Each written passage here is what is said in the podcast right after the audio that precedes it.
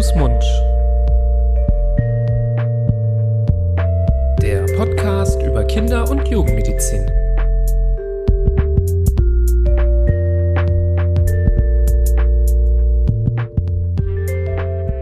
Hallo und herzlich willkommen bei Hand, Fuß, Mund, eurem ja hoffentlich Lieblingspodcast über Kinder- und Jugendmedizin. Ihr habt heute wieder eine unserer Kompakt-Episoden erwischt. Dabei versuchen wir innerhalb von zehn Minuten wichtige Themen der Kinder- und Jugendmedizin eben sehr kompakt und schnörkellos zusammenzufassen und so euch die wichtigsten Inhalte zu präsentieren. Deshalb hüpfen wir auch mitten rein in das heutige Thema. Es handelt sich um das Drei-Tage-Fieber. Ein sehr interessantes Thema aus der Kinderheilkunde, das sehr, sehr weit verbreitet ist. Es handelt sich nämlich um eine Erkrankung, die vor allem ältere Säuglinge und Kleinkinder betrifft, also meistens im Alter von circa sechs Monaten bis zwei Jahren.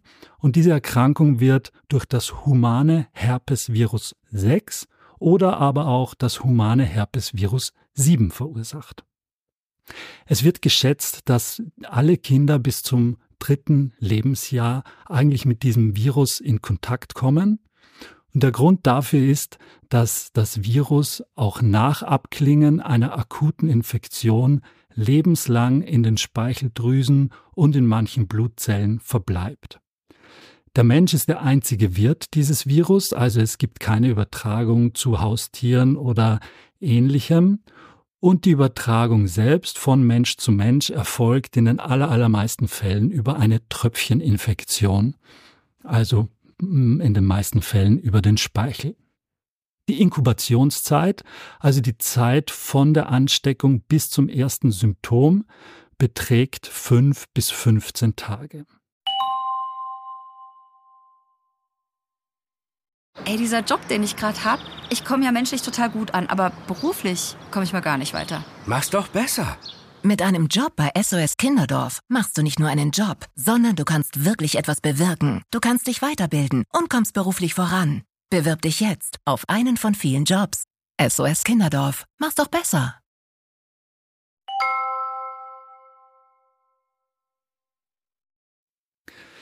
Die Erkrankung heißt Drei-Tage-Fieber, aber es gibt auch noch weitere Namen dieser Erkrankung und die zusammengefasst beschreiben den ganz typischen Verlauf der Erkrankung schon recht gut. Nämlich, es kommt zunächst zu hohem Fieber, wie der Name schon sagt, das drei Tage lang, aber gemeinerweise auch manchmal fünf Tage lang anhält. Und sobald das Kind dann entfiebert, bildet sich ganz plötzlich, wie der lateinische Name Exanthema subitum schon sagt, und so heißt das Drei-Tage-Fieber eben auf Lateinisch, dann bildet sich ein rasch ausbreitendes, feinfleckiges, punktförmiges Exanthem. Also dieser ganz charakteristische Ausschlag, der meistens am Körperstamm des Kindes zu finden ist. Interessant ist, dass das Allgemeinbefinden der Kinder in dieser Zeit meistens recht gut ist. Sie fühlen sich nicht schwer krank, aber es kann zum Auftreten von Fieberkrämpfen kommen.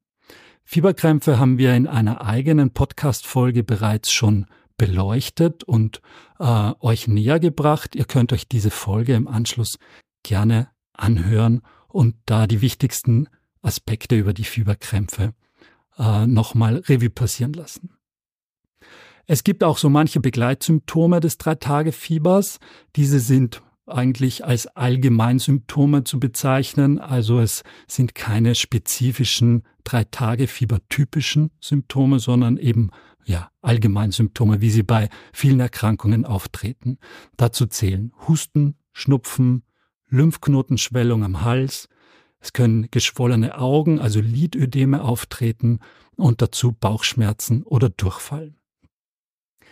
Die Diagnose stellen wir eigentlich fast immer klinisch.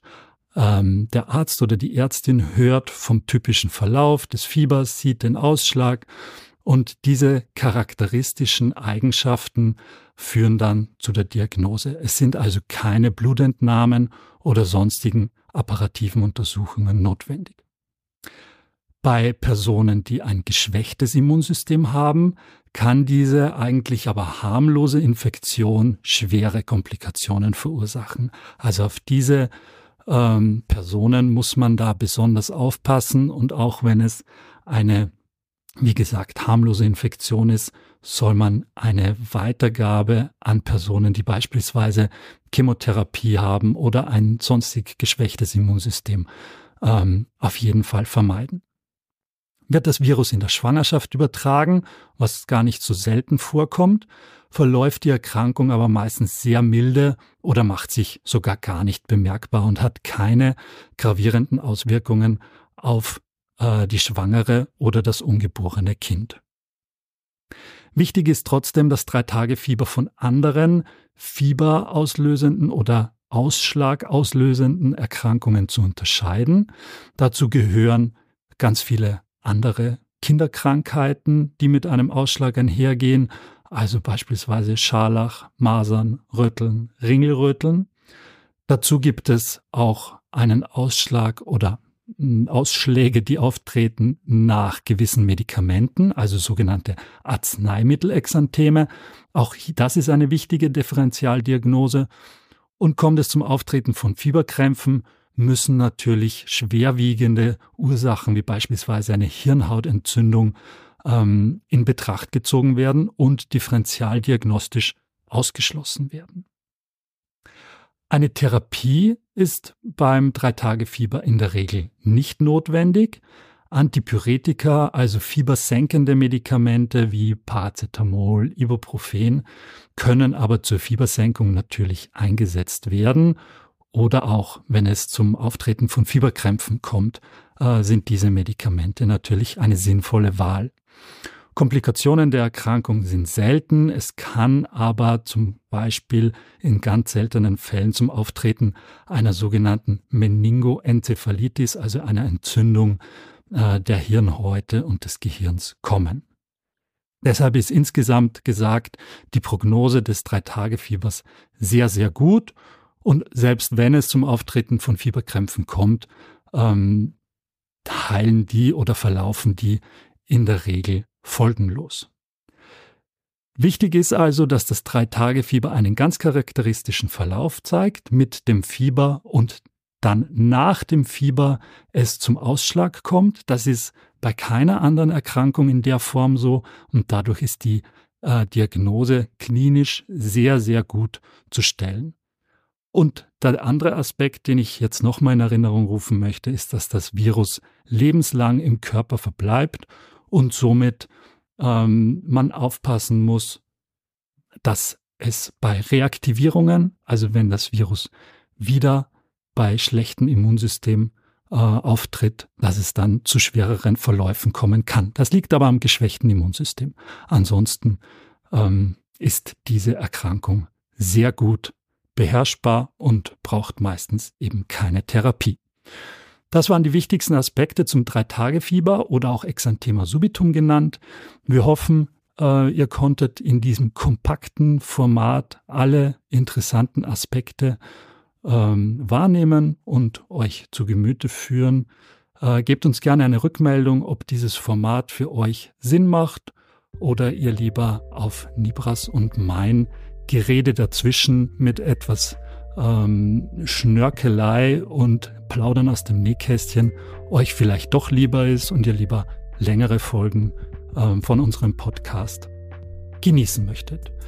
Wie immer wünschen wir euch äh, alles Gute, viel Gesundheit für euch und eure Kinder. Gebt uns gerne Rückmeldung oder auch eine Bewertung ähm, bei den gängigen Podcast äh, Medien, also Apple Podcasts, Spotify oder ähnlichem. Und bleibt gesund und bis bald. Tschüss.